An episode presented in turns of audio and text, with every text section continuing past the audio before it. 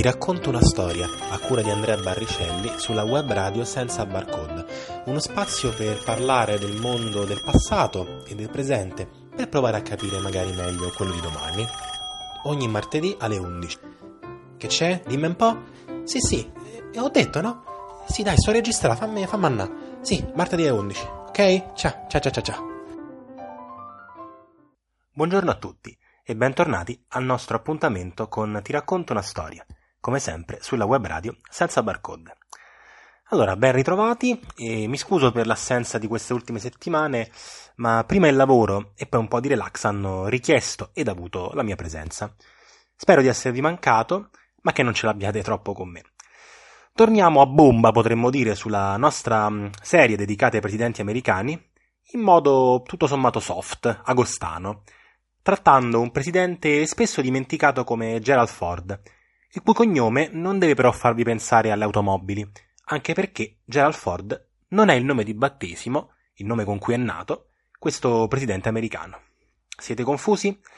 Beh, lo sarete ancora di più se vi dico che si tratta dell'unico presidente asceso alla Casa Bianca senza mai aver partecipato ad un'elezione, neppure per la carica di vicepresidente. Come mai direte voi? Abbiamo forse a che fare con un impostore?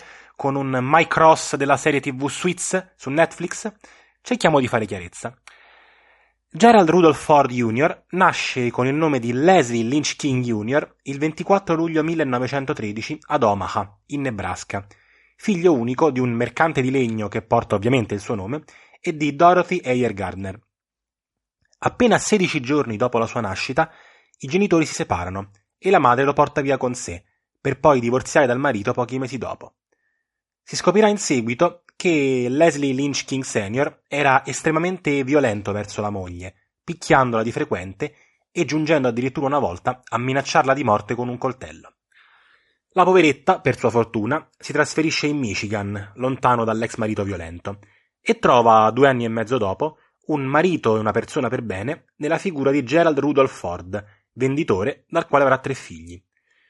Quest'ultimo, il buon Gerald Ford Sr. non adotterà mai formalmente il futuro presidente, ma quest'ultimo lo riterrà sempre il suo vero padre, tanto che anni dopo cambierà legalmente il suo nome, per l'appunto, in Gerald Rudolph Ford Jr.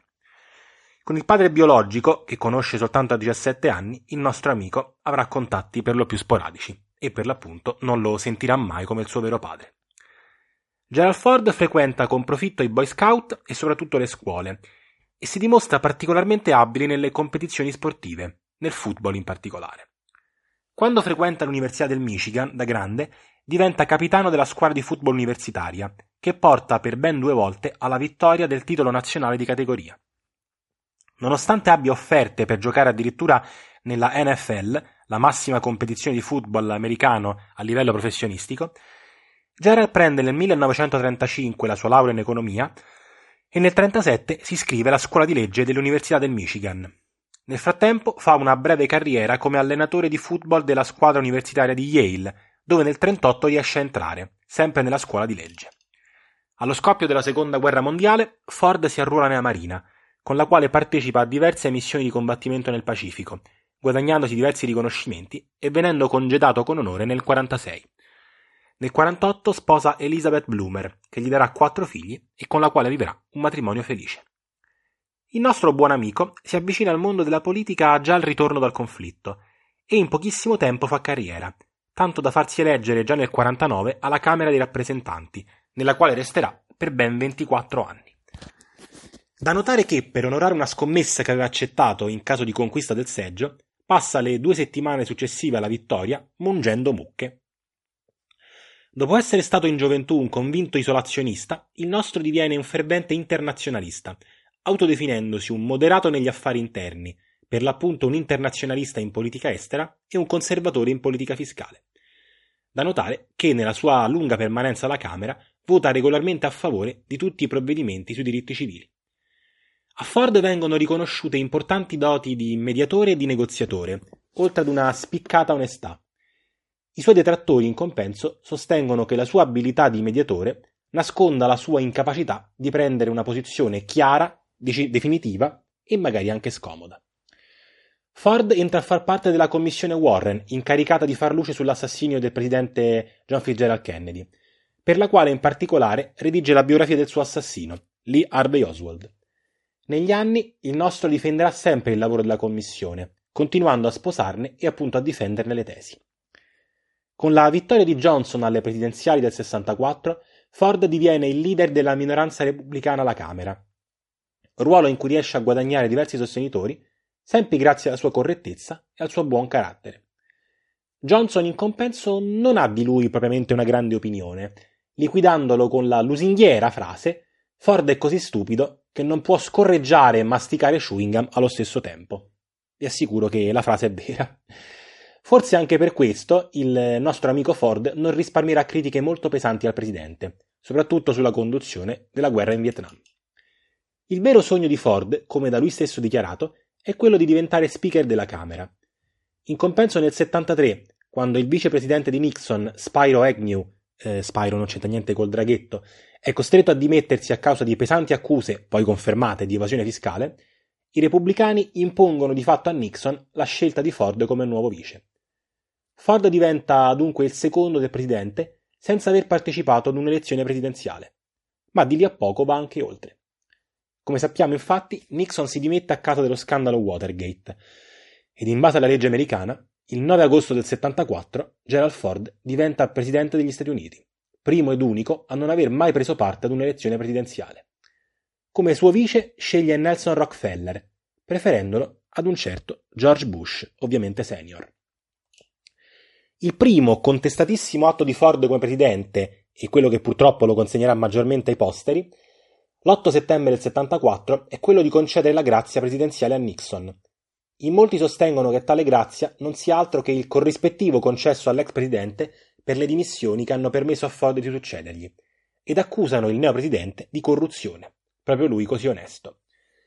Quest'ultimo, Ford, sosterrà, sempre, sosterrà sempre di averlo fatto in totale buona fede e convinto che fosse necessario chiudere con il passato in modo poco traumatico. Anni dopo, tuttavia, ammetterà che tale atto gli abbia danneggiato irreparabilmente la reputazione di uomo onesto e corretto. In compenso, un atto maggiormente ben accolto è quello con cui Ford, in cambio di due anni di servizio civile, proclama l'amnistia per i renitenti alla leva del Vietnam, parecchi dei quali peraltro erano fuggiti in Canada. Collana editoriale senza barcode per autori non omologati e non omologabili. È il gruppo CTL Editore per Libecio Edizioni a pubblicare i libri della collana editoriale curata dall'associazione Senza Barcode. Invia il tuo manoscritto a libri chiocciola. Saranno letti e valutati. Se ritenuti idonei verrà fatta una proposta editoriale per un contratto che non prevede acquisto copie e neppure di versare un contributo per la pubblicazione. L'associazione senza barcode si occuperà anche di lavorare con te sulla copertina e poi la promozione, firma copie, presentazione del tuo libro online e offline e poi festival, concorsi, rassegne letterarie. Insomma, se sei un autore, tira fuori il sogno dal cassetto e invia a libri chiocciola la tua biografia, il manoscritto e la sinossi. Anche se il tuo libro non sarà considerato pubblicabile, riceverai una risposta. Prosa, poesia, racconti tutto quello che hai da dire. Uno dei settori maggiormente in difficoltà sotto la presidenza Ford è quello economico. L'inflazione infatti galoppa ed il presidente cerca di arginarla controllando la spesa pubblica e dichiarando di voler introdurre una tassa una tantum sulle corporazioni finanziarie e sui patrimoni dei benestanti. Tuttavia, quando gli effetti della crisi economica iniziano ad intaccare in modo importante il mondo del lavoro, il presidente cambia idea, atto che gli viene ferocemente contestato, e fa approvare viceversa una riduzione una tantum del carico fiscale.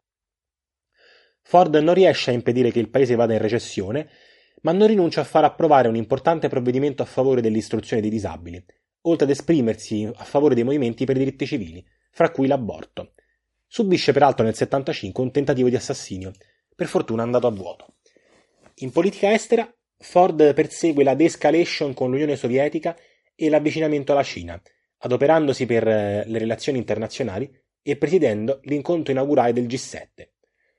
Proprio sotto la sua presidenza, in compenso, si ha uno dei punti più bassi delle relazioni fra Stati Uniti ed Israele, dato che dopo il conflitto dello Yom Kippur, Ford giudica inaccettabile l'atteggiamento ostruzionistico israeliano e per un periodo sospende ogni aiuto, militare e non solo, nei confronti dell'alleato medio orientale per eccellenza. In Vietnam, dove la guerra continua nonostante il ritiro statunitense, Ford vorrebbe far approvare un piano quantomeno di aiuti economici per il Sud, ma il Congresso boccia le sue proposte, sostanzialmente abbandonando il paese all'ormai inevitabile conquista da parte del Nord. Alle elezioni del 76, benché inizialmente Ford sia restio a candidarsi, il presidente viene inizialmente sfidato alle primarie del Partito Repubblicano dal precedente governatore della California, con un passato da noto attore, un certo Ronald Reagan. Lo sconfigge di poco, ma non riesce poi alle elezioni presidenziali vere e proprie a prevalere sullo sfidante democratico Jimmy Carter, che lo batte per un margine risicato, ma sufficiente. Benché gli vengano ancora riconosciute importanti doti umane quali l'onestà, la sincerità e la bontà d'animo, il perdono concesso a Nixon ed in generale una certa mancanza di polso in alcune situazioni sono fatali a Ford. Dopo la fine della sua esperienza alla Casa Bianca, Ford continua a fare politica, pur non ricoprendo più incarichi di rilievo. Pubblica le sue memorie e si dedica alla promozione della cultura, aprendo anche una biblioteca che porta il suo nome ed un museo. Sofferente di cuore, ma comunque dotato di una considerevole fibra, Ford muore infine il 26 dicembre 2006 alla gagliarda età di 93 anni. Come dicevo, Ford è un presidente sicuramente minore del secondo dopoguerra. Tuttavia, non possiamo che provare una sincera simpatia per questo personaggio, forse asceso alla presidenza mh, mm, un ruolo probabilmente cui, a cui non era del tutto adatto. Molto probabilmente il suo ruolo maggiormente, il ruolo maggiormente a lui congeniale era effettivamente quello di rappresentante alla Camera, dove poteva far valere il suo buonsenso e le sue doti di diplomatico, senza dover prendere decisioni che naturalmente da Presidente degli Stati Uniti sono per forza eh, serie e talvolta impopolari. Io vi ringrazio di essere stati con me e vi do appuntamento alla prossima puntata, dove tratteremo la figura di Jimmy Carter. Ti racconto una storia a cura di Andrea Barricelli sulla web radio senza barcode, uno spazio per parlare del mondo del passato e del presente, per provare a capire magari meglio quello di domani ogni martedì alle 11. Che c'è? Dimmi un po'. Sì, sì, eh, ho detto, no? Sì, dai, sto registrando, fammi, fammi andare. Sì, martedì alle 11. Ok? Ciao, ciao, ciao, ciao.